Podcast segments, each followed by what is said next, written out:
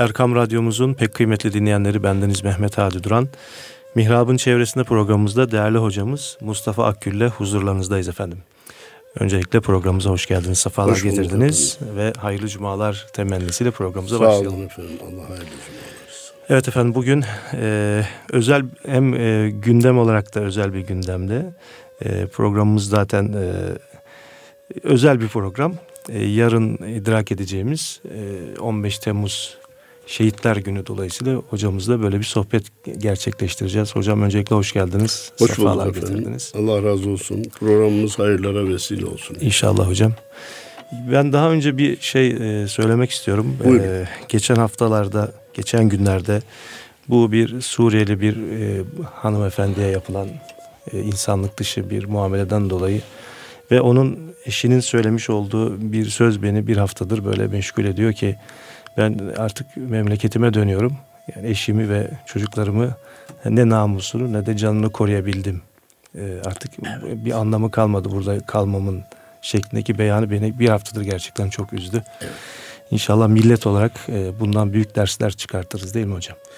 İnşallah diyorum. Bismillahirrahmanirrahim. Elhamdülillahi Rabbil alemin. Ve salatu ve selamu ala Resulina Muhammedin ve ala alihi ve sahbihi ecma'in. Muhterem hocam bahsettiğiniz olay Türk milleti olarak bizim bir eksi puanımız veya e, çok imtihanımız düşün, oldu. İmtihanımız, hocam. kaybettiğimiz bir nokta imtihanda. Hatta benim kanaatim o ki günümüzden ta Medine'deki ensar ruhuna kadar herkesi rencide etmiştir. Evet. Ensar kendisine emanet edileni muhafaza eden insan demektir. Hatta kendi canını, kendi malını tehlikeye atıp gelen muhacirin malını ve canını muhafazaya çalışan ve bunu başaran insan demektir. Burada e, şu teselli bizi kurtarmaz. Yani bir cani, bir hainin böyle yapmış olması, ya bütün millet elbette onun ona taraftar değil. Herkes lanetledi. Ama içimizden nasıl bunlar çıktı? Bir, Orada eğer dönüp de bir ders almamız gerekirse bilhassa medya mensubu arkadaşlarımızın Suriyeliler aleyhine şöyle yapılıyor. Falan yerde Suriyeliler aleyhine böyle yapıldı. Falan yerde Suriyeliler bizim vatandaşlarımıza şöyle hücum etti. Onlar da karşılık verdi diye. Bir iki haber yapacağız diye e, olayları kışkırtmalarının doğru olmadığı, yatıştırıcı, birbirine uyum sağlayıcı yayınlar yapmanın asli vazife olduğunu da buradan evet. iletmek istiyorum. Evet. Ee, onun için kardeşimize Cenab-ı Allah rahmet eylesin, geride kalanlarına sabır ihsan etsin. Bizim de benzeri olaylarla e, ensar ruhumuzun sarsılmamasını Cenab-ı Allah nasip eylesin. Amin. Evet hocam geldik şimdi 15 Temmuz'a. Ee, bir sene oldu hocam e, bu. Evet. Geçen sene hatırlıyorum o yaptığımız programı hemen akabinde yine. Öyle mi yapmış mıydık? Yapmıştık da tatilimiz hatta yarı kesip e, hmm. bir program yapmıştık. Doğru. Evet. Şimdi efendim son Cumhuriyet döneminde birçok darbeler, ihtilaller oldu. Hadi hocam. Bir 27 Mayıs, bir 12 Eylül maddemize darbe indirdi. Üç tane devlet adamımız idam edildi malumunuz 27'de. 28 12 Eylül'de vatandaşlar olarak idam edilenler oldu ve bizzat e, fiziki kuvvet kullanıldı. 28 Şubat'ta beynimize darbe vuruldu. Her birimizi çeşitli şekillerde etkiledi. Fiziki bir darbe yok gibi göründü ama postmodern dediler ve yapacaklarını yaptılar. 17 Nisan seçimleri yok bildirisi vardı. Ha, eyvallah. Evet. O bildiri sivil idareye bir darbeydi. Evet. Fiziki değildi ama sivil idareye siz kimsiniz diyordu. Bütün bunlar bizi acıttı. Bizi düşündürdü. Allahu Teala da onları sonra hayra da tebdil eyledi biliyorsunuz. Evet. Gelelim 15 Temmuz'a. 15 Temmuz Edirne'den Kars'a değil, Suudi Arabistan'dan Afganistan'a,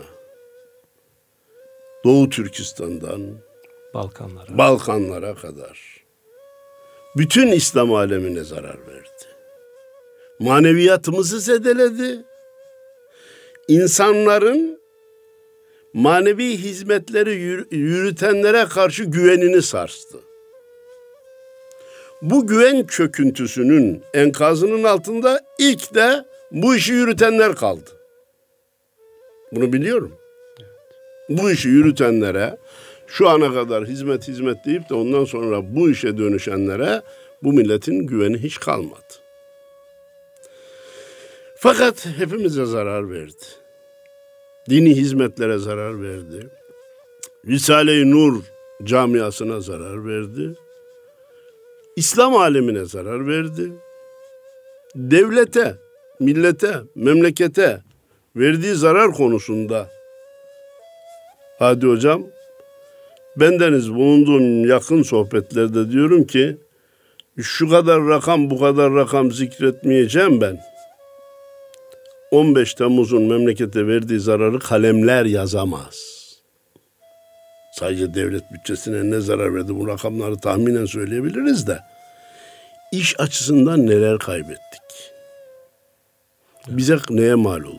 Dışarıda itibarımızı ne yaptı? Hala aynı ekip yurt dışında Türkiye'nin aleyhinde konuşuyor. Türkiye'yi şikayet ediyor. Daha zarar vermeye devam ediyor. Onun için 15 Temmuz apayrı bir olay. Fakat şu cümlelerin altını çizmek istiyorum dinleyicilerimize. 15 Temmuz'un bir verdiği zararlar var. Hadi hocam. Dedim ki bunu kalemler yazamaz. Ama bir de Allah göstermesin başarılı olsaydı vereceği zararlar var. Evet. Onu da akıl düşünemez. Hiç aklınızı yormayın. Beyninizi zonklatmayın. Boşuna gayret etmeyin. Allah göstermedi elhamdülillah. Bir de vermediği şey başarılı olsaydı vereceği zararlar ne olurdu? Bunu bilmemize imkan ve ihtimal yok. Biraz evvel dedim ki allah Teala 27 Mayıs'ı da 12 Eylül'ü de 28 Şubat'ı da daha sonra hayra da tebdil etti. Hele 17 Nisan dediğimiz e-muhtıra daha sonra bir anayasa mahkemesi cinayetine dönüştü. 367 e, garabetine dönüştü. Ondan sonra da halk seçme şekline dönüştü. Şimdi Cumhurbaşkanı'nı halk seçer demek. Cumhurbaşkanı'nı halk seçecek demek. Bundan sonra Türkiye'de Allah'a, peygambere, dine, imana saygısı olmayan Cumhurbaşkanı olamayacak demektir. Bunun Türkçesi budur. Elhamdülillah. Onun için şimdi 15 Temmuz'da da bir hayır düşünebilir miyiz? Hani başarılı olsaydı neler yapacaktı bunu düşünmemize imkan yok dedik. Başarılı olamayınca bize neler kazandırdı? Bir kere Türk milletini günü geldiğinde siyasi fikir ayrılığına bakmaksızın, parti patırtı farklılığına bakmaksızın, giyim kuşam farklılığına bakmaksızın bir anda sokağa dökülebileceğini dünyaya gösteren enteresan, istisna, belki ikincisi düşünülemeyecek bir destan yazdı bu millet. Benim acizane kanaatim o ki, şu anda diyoruz ki Avrupa Birliği'ndeki ülkeler niye hemen geçmiş olsun demedi, hemen kınamadı. Bazı ülkeler niye kınamak için bir ayı bekle? Adamlar kavrayamadı ki kınasın kardeşim. Bu nasıl, nasıl bir iş? Nasıl olur bu dediler bu kadar. Böyle bir şey olamaz. Biz rüya mı gördük, biz hayal mi gördük? Hadi hocam dünyada tankın üstüne çıkan insanlar, milletler, fertler olmuştur. Ama tankın altına yatan olmamıştır. Tanka tekme atan da olmamış. Tanka tekme atan olmamış. Balkondan F-16'yı yakalamak isteyen olmamış. Bana göre daha önce de sohbette arz ettiğimi hatırlıyorum. Balkonda çıkan o kardeşimiz F-16'yı yakalamayacağını bilmiyor muydu? Ama o F-16 hedefine ulaşamadıysa balkondaki o anti enerjidendir. Tep, en azından tepkisini gösterdi. O tepkidendir. Malumunuz zaman zaman yurt dışına e, konferanslar için çıkıyorum. Orada lehinde çok şeyler duydum da 15 Temmuz'un e, desteklenmesi yani desteklenmesi dediğim bastırılması konusunda bir cümle de beni çok etkiledi. Demişler ki kalkın biz de Türkiye sınırına kadar gidelim. Ya da özür dilerim bulunduğumuz ülkenin sınırına kadar gidelim. Ya Almanya'da falan şehirde yaşıyorsun. Almanya'nın sınırına kadar gelsen ne olacak? Hollanda'da falan şehirde yaşıyorsun. Hollanda'nın yok. Ona karşı olduğumuzu göstermek için. Evet. Yani safımızı belli etmek için diye söylemişler. Bu beni çok etkiledi. Şimdi efendim bu 15 Temmuz bir senedir konuşuldu hadi hocam.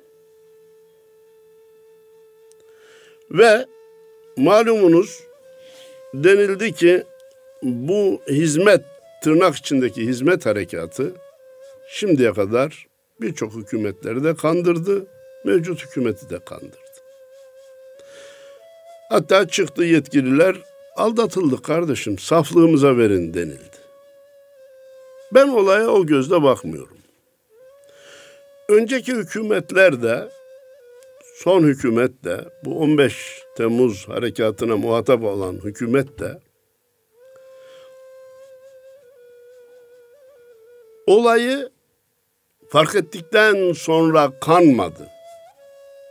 Bir insan fark eder de buna rağmen devam ederse kanmış olur.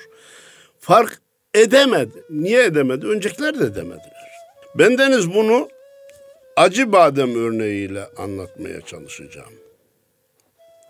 Acı badem diye bir bitki var. Meyve var.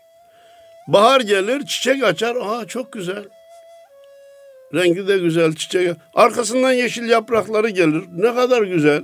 Çağla olur. Çok güzel işte. Diğer bademle hiçbir farkı yok. Hatta ne kadar verimli bak bize şu kadar badem verecek. Bekler güz gelir ağzı açılır yere düşer kırarsın ki zehir. Bu adam ağzım bu badem ağzıma alana kadar beni aldattı diyemem ki zaten görüntülerinin hepsi güzeldi. Çiçekse çiçek, yapraksa yaprak, çağlaysa çağla. Meğer içinde zehir barındırıyormuş. Ben bunu ağzıma almadan bilemem ki. Bunun için ne mevcut yetkililer eski yetkilileri kınasın.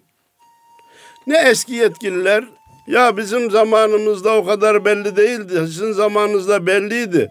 Ki siz isteyerek aldınız devletin çeşitli yerlerine yerleştirdiniz. Şimdi de şikayet ediyorsunuz diye kınama yarışına girmemeli.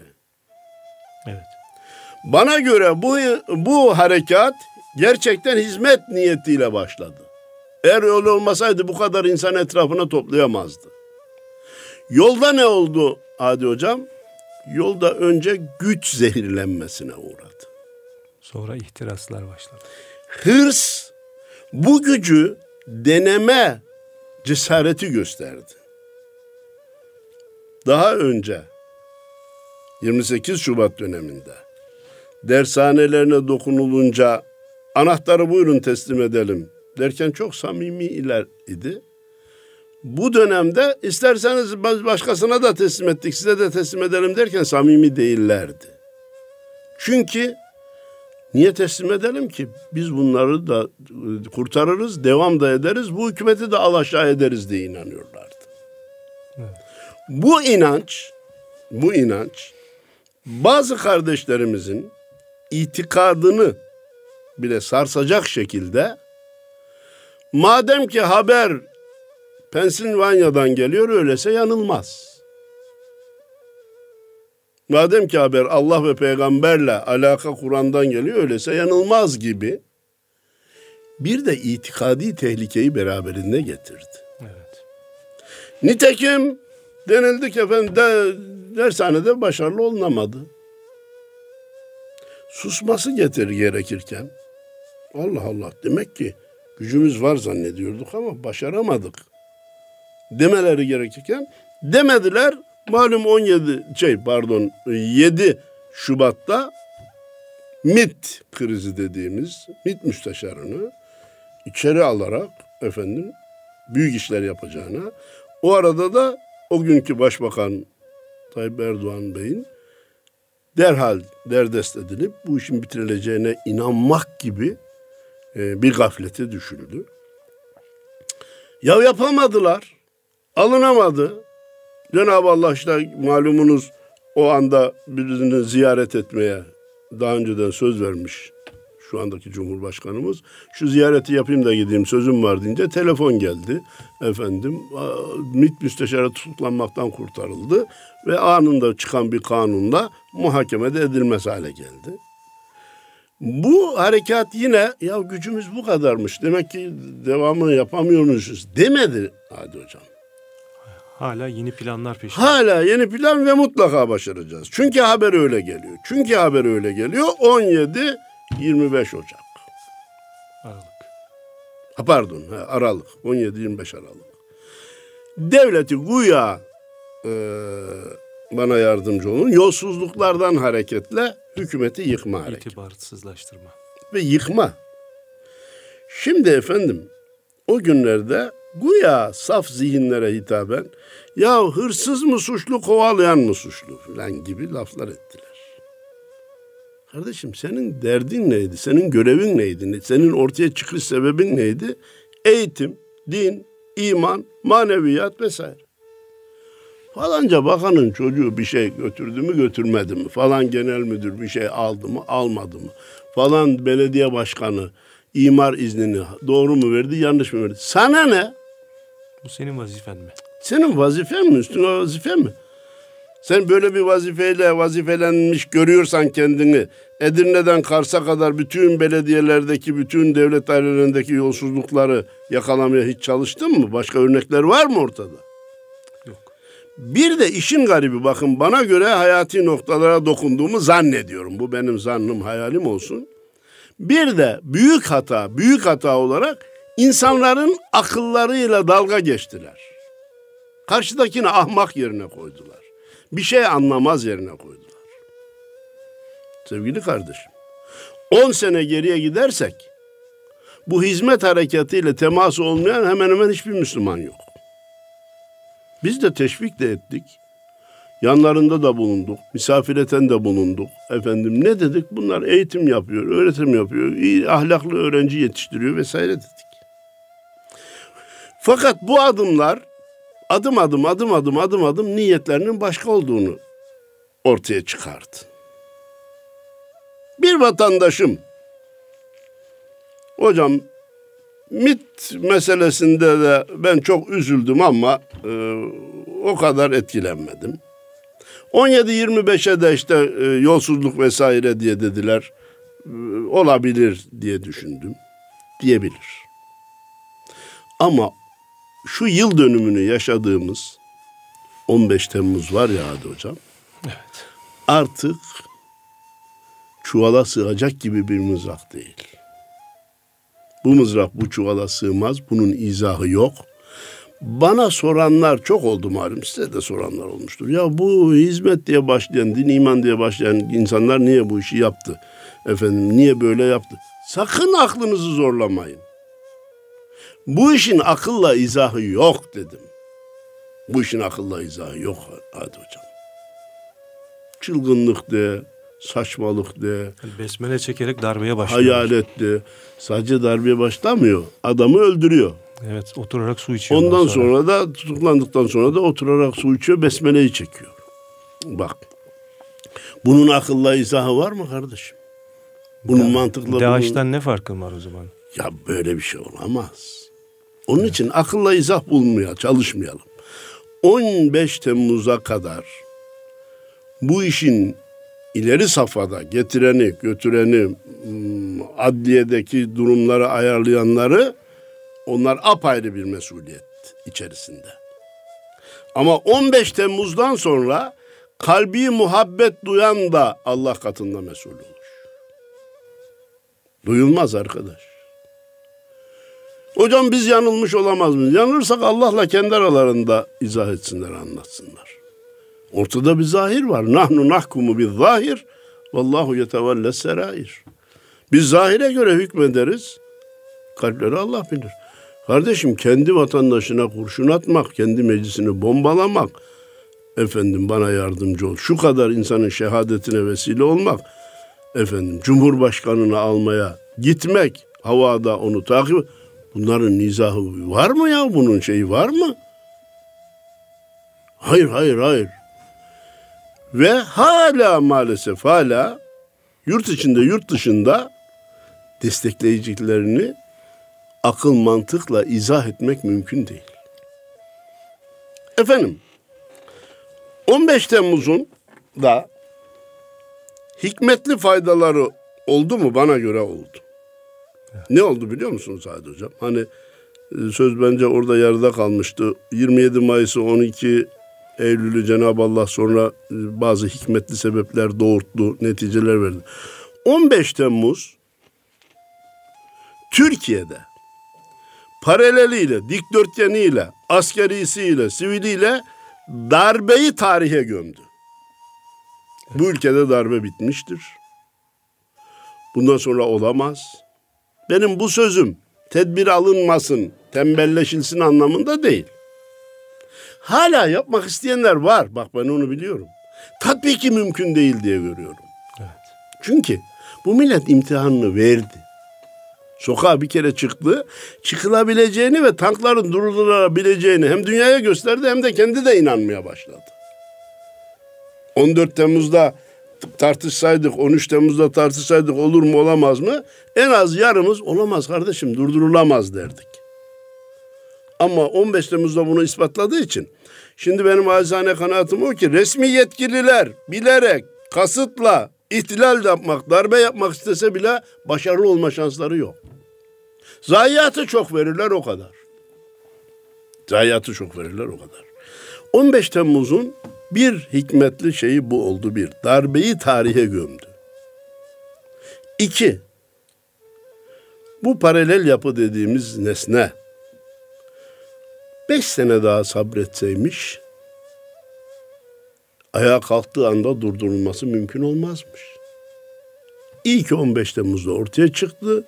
İşte başarısız olduğu bir darbeyi yaparak asli hüviyetini ortaya koymuş oldu. Böylece de bir inti, şeyini intiharında gerçekleştirmiş bir, oldu bir, Ha, e, kendi ben onu bazı toplantılarda onu söyledim. Memleketin ayağına kendi beyinlerine sıktılar. Evet. Memleketin ayağına kurşun sıktılar, kendi beyinlerine kurşun sıktılar. Diğer efendim şey ne oldu? Hikmeti. Hikmeti 15 Temmuz hakkında birçok sözler duydum. Hadi hocam. Fakat benim beynimde yer eden ve herkesin duymasını istediğim en önemli cümle şu. 15 Temmuz gecesi ilahi irade idareye el koydu. Ahmet, Mehmet, Hasan, Hüseyin değil, Cenab-ı Allah bizatihi müdahaleyle durdu. Delilin ne Mustafa Hoca? Bir, akşam 9, 9.30, 10'da başlama yerine gece 3'te 4'te başlasaydı ki ilk plan böyle olduğunu dinleyenlerimizden duymayan kalmadı. Vallahi önlemek çok daha zor olurdu. Başarma, çok kan dökülürdü en azından. Kan dökülürdü. Başarma şansları yüzde 97 idi bana göre. Sabah vatandaş kalksa ki sokakların başına jandarmalar dizilmiş, asker nöbette her birini önlemek vatandaşın gayet kolay olurdu ve bir de geçmişte yaşadığımız var. Askeriye idareye el koymuş denilirdi. Cenab-ı Allah planları alt üst etti akşamın erken saatinde başladı. O saatte başlayan darbenin başarılı olma şansı yok. İki, malumunuz televizyonlarda, hadi hocam, hükümetin ve değerli Cumhurbaşkanımızın lehinde olanlar olduğu gibi aleyhinde olanlar da vardı canım. Daha önce tabiri caizse topa tüfeğe koyup atanlar, memleketin bundan kurtulması gerekir diyenler, e, bana yardımcı olun. Diktatör diyenler vardı. 15 Temmuz gecesi hepsi darbenin aleyhinde birleşti. Kendi bürolarının basılması pahasına, kendi yayınlarına el konulması pahasına hayır dediler, doğru değil. Evet. Bunu düşünebiliyor musunuz ne büyük bir olay? Hay hay elbette zaten biz söylemiştik. Bunlar da hak etmişti. Elbette buyurun ey darbeciler askerler sizin bildirilerinizi biz okuyalım deselerdi iş değişirdi. Hadi hocam. Allahu Teala oradan da apaçık bir hikmetle bize yardım etti. Ve hikmete dikkat etsin dinleyenlerimiz ki Cumhurbaşkanımızın halkı sokağa davet etmesine CNN Türk vesile oldu. Evet. Ben o kızımıza yeteri ödülün verilmediği kanaatindeyim. En az yılın televizyon olayı ödülü ona verilmesi gerekir. Verildi galiba sanki öyle bir ödül. Ciddi misin? Tabii, tabii, Öyleyse ben duymamışım. Öyle bir ödül verildi. Bak şimdi zihnen rahatladım. Evet. Abi o cep telefonundan Cumhurbaşkanına ulaşıp onun halka sokağa davet etmesini ulaştırmak yılın televizyon olayıydı. Evet. Bunu da Cenab-ı Allah CNN Türk eliyle yaptı. Efendim Cumhurbaşkanımız falanca otelde bu arkadaşlar ihtilal darbe planlıyorlar. Zahirde orayı 24 saat 48 saat evvelden gözaltına almaları lazım. Kuş bile uçurtmamaları lazım. Cumhurbaşkanımız oradan çıkıyor. 15 dakika sonra oraya basın yapılıyor. Aa 15 dakika önce gitmiş. Bu bu Allahu Teala'nın korumasından başka bir şey değil. Bu Yasin suresinin ilk sayfası akla geliyor. Ya. Ya hani e, hapishanede mahkum bana sormuştu. Kur'an'da bir ayet varmış hocam onu okuyunca kimse seni görmüyormuş dedi. Peki niye istiyorsun? Dışarıda öldüreceklerim vardı onun için istiyorum. Oğlum Allah o ayeti onun için göndermedi. Ama zor durumda kalırsan okursan o ayet seni korur. Niyetin iyi olacak. Bütün fiziki imkanlar bitmiş olacak. Ve cealna min beyne edihim sedden ve min halfihim sedden fe aşeynahum fehum la yusirun. Oku devam et. 15 dakika önce çıkmış. Nereye gitti bu? havaalanına. Başka yere gitmedi. Oradaki havaalanı bombalansa uçağa kalkamaz. Uçak kalktı. F-16 peşine düşüyor. Neredeyse ateş edecek. E, kendi uçağının yakıtının bittiği sinyali veriliyor. Kardeşim bütün bunları toplarsak Allahu Teala 15 Temmuz'da idareye ilahi irade el koydu cümlemizi doğru çıkartıyor. Bizim şahsi inancımız malum. Ben nefsim adına söyleyeyim. Hakimiyet kayıtsız şartsız milletindir demem. Hakimiyet kayıtsız şartsız Allah'ındır. Ancak insan yeryüzünde Allah'ın halifesidir. Allah adına hükmetme yetkisi verilen varlıktır, eşrefi mahlukattır. Ama şu şartla ona yetki verilmiştir ki Allah'ın koyduğu kurallara ters bir kural getirmeyeceksin. Evet. Yetkilerini kullanırken Cenab-ı Allah'ın seni yaratıp da halife tayin eden, temsilci tayin eden Allah'ın kurallarına ters de uygulama yapmayacaksın. Ben buraya nereden geldim? Bir ara hakimiyet kayıtsız şartsız milletindir sözü var ya orada devamında diyor ki millet bu hakimiyetini anayasal kurumlarla kullanır diyor. 15 Temmuz'da millet o yetkisini vasıtasız kullandı. Anayasal kurumu filan beklemedi. Ya anayasaya göre suç e, silahlı darbe. Öyleyse bekleyeyim de anayasa mahkemesi bunun kararını versin demedi. Meclis vasıtasıyla kullanır halk bu yetkisini. E meclis otursun da bunu yasalın demedi. Dur. Şimdi ben doğrudan kullanıyorum dedi. Bu dahi Allahu Teala'nın bir hikmeti. Bana göre biz bizim inancımız ne? Düzeltiyorum o bana göre sözünü. Topyekun bütün Müslümanların inancı Kur'an ayetlerinin her an taze, her an yeniden nazil oluyor gibi yeni olduğuna inanıyoruz. 15 Temmuz'da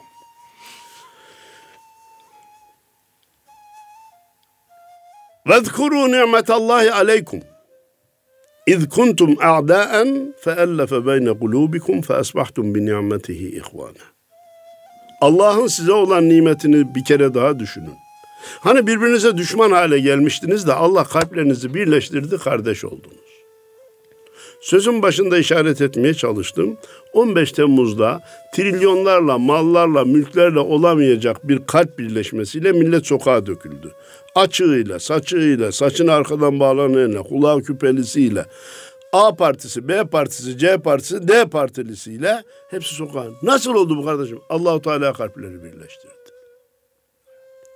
وَلَوْ أَنْفَقْتَ مَا فِي الْأَرْضِ جَمِيعًا Yeryüzünde olan her şey senin olsa ma ellefte beyne kulubihim. Onların kalplerini bir araya getirip de toplu hareket ettiremezsin. Velakin Allah'a ellefe beynehum. Ama Allah istediği anda kalpleri birleştirir. Nitekim bak bir anda Allahu Teala birleştirdi. Demek ki bu 15 Temmuz'u iyi okumak lazım ve ondan gereken dersleri çıkarmak lazım. Efendim 15 Temmuz'un yıl dönümünde 15 Temmuz'u yeniden yaşarken kural olarak diyorum ki unutmalıyız, unutmamalıyız ve unutturmamalıyız. Bu tarihi bir olay ve bütün dünya ibret olmuştur.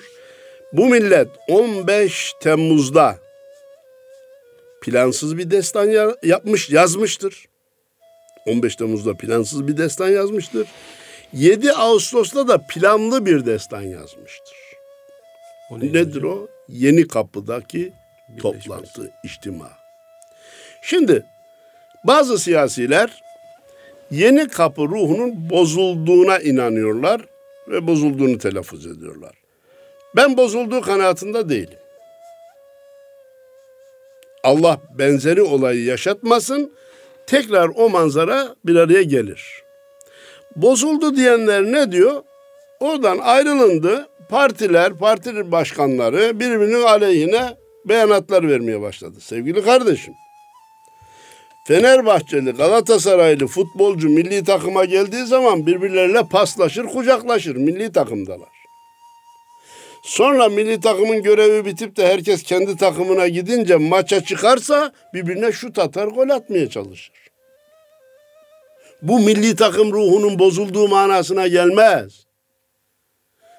Partiler menfaatleri ve oy alma işine başlayınca birbirine şut atacak canım. Biz 7 Ağustos'ta Yeni Kapı'da bir araya gelmiştik. Öyleyse birbirimizin aleyhine beyanatta bulunmayalım demeyecekler.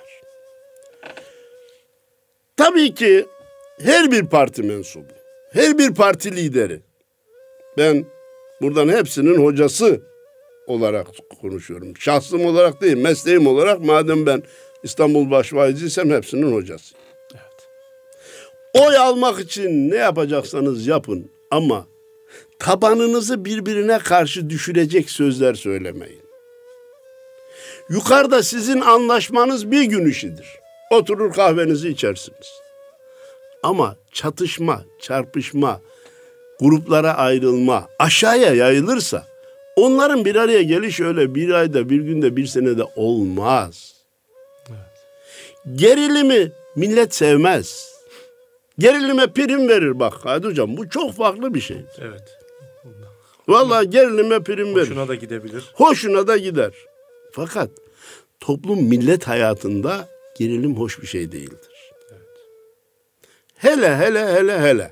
Bakın yarım saattir anlatmaya çalıştığımız şu 15 Temmuz darbesinin lehinde beyanat vermeye kalkarsanız bunu izah edemezsiniz. Yani kontrollü darbe derseniz. Derseniz bunu izah edemezsiniz. Bu söz sizi de zor duruma sokar. Evet. İki. İki. A partisi, B partisi, C partisi, D partisi. Oy almak için birbirinizle maçınızı yapın. Ama Türkiye'yi yurt dışına şikayet etmeye kalkarsanız yurt dışından müdahalelerin olması lazım canım artık demeye kalkarsanız bu lafın altında kalırsınız. Bu lafın manevi faturasını ödeyemezsiniz. Bunlara dikkat etmek şartıyla ben e, Yeni Kapı ruhunun da e, devam ettiği kanaatindeyim. İnşallah bozulmasın hocam. İnşallah. Allah o günleri de bir daha göstermesin. 15 Temmuz'un yıl dönümünde değerli Hadi Hocam belki vaktimizin de sonuna geliyoruz. Bir konuya daha dikkat çekerek bitirmek istiyorum. O da bu büyük bir e, teşkilattı. memleketin, devletin kılcal damarlarına kadar nüfuz etmiş bir teşkilattı. Bunu ayıklamak kolay değil. Devletin, hükümetin işinin zor olduğunu kabul ediyoruz. Ayıklayayım derken bir kısım mağduriyetler de oluştu mu? Oluştu. Olmadan ayıklamak mümkün mü? Bana göre de mümkün değil. Fakat kısa zamanda yeni çıkarılacak bir kısım kanun ve kararnamelerle mağduriyet veya işin bizzat içinde olmayan efendim ben onu misal veriyorum falan yerde hemşire nüfus müdürlüğünde daktilo memuru bunun tamamı ateş olsa nereyi yakacak? Ama yargıda, orduda bana yardımcı ol. Emniyette. Basında, emniyette belli bir yerde varsa buna tedbir alınmalı. Bir, geçmişte bir fiilen bir e, 15 Temmuz lehine bir gayreti varsa bir kısım standartlar getirildi malumunuz baylok vesaire gibi. Tamam. Üzerine gidilsin çünkü ben mağdurun göreceği mağduriyetten değil cümlemin altını çiziyorum. Mağdurun göreceği mağduriyetten değil mağdurun sızlanmasının çok yerlere zarar vereceğinden korkarım. Mağdurun sızlanması çok yerlere zarar verebilir. Bundan endişe ederim. Bunun için kısa zamanda biraz daha derlenip toplanıp bu işin evet. ayıklanıp bu 15 Temmuz yıl dönümlerini de vesile kılarak hem 15 Temmuz ruhunu ayakta tutmak hem ileriye doğru barışçı, toplumun çeşitli kesimlerini kavrayıcı, sükuneti telkin edici bir anlayışla devam edilmesinin daha faydalı olacağı kanaatindeyim. Sözlerimin sonunda Cenab-ı Allah bu millete yeni 15 Temmuzlar yaşatmasın diye dua ediyorum. Amin. Allah razı olsun. Yanılan, hataen, hizmettir, dindir, imandır diye işin içine girenlerin ciddi bir pişmanlıkla bu işten kurtulmalarını nasip eylesin diye dua ediyorum. Varsa mağdurların da az zararla bu işten kurtulmasını niyaz ederek dua ediyorum.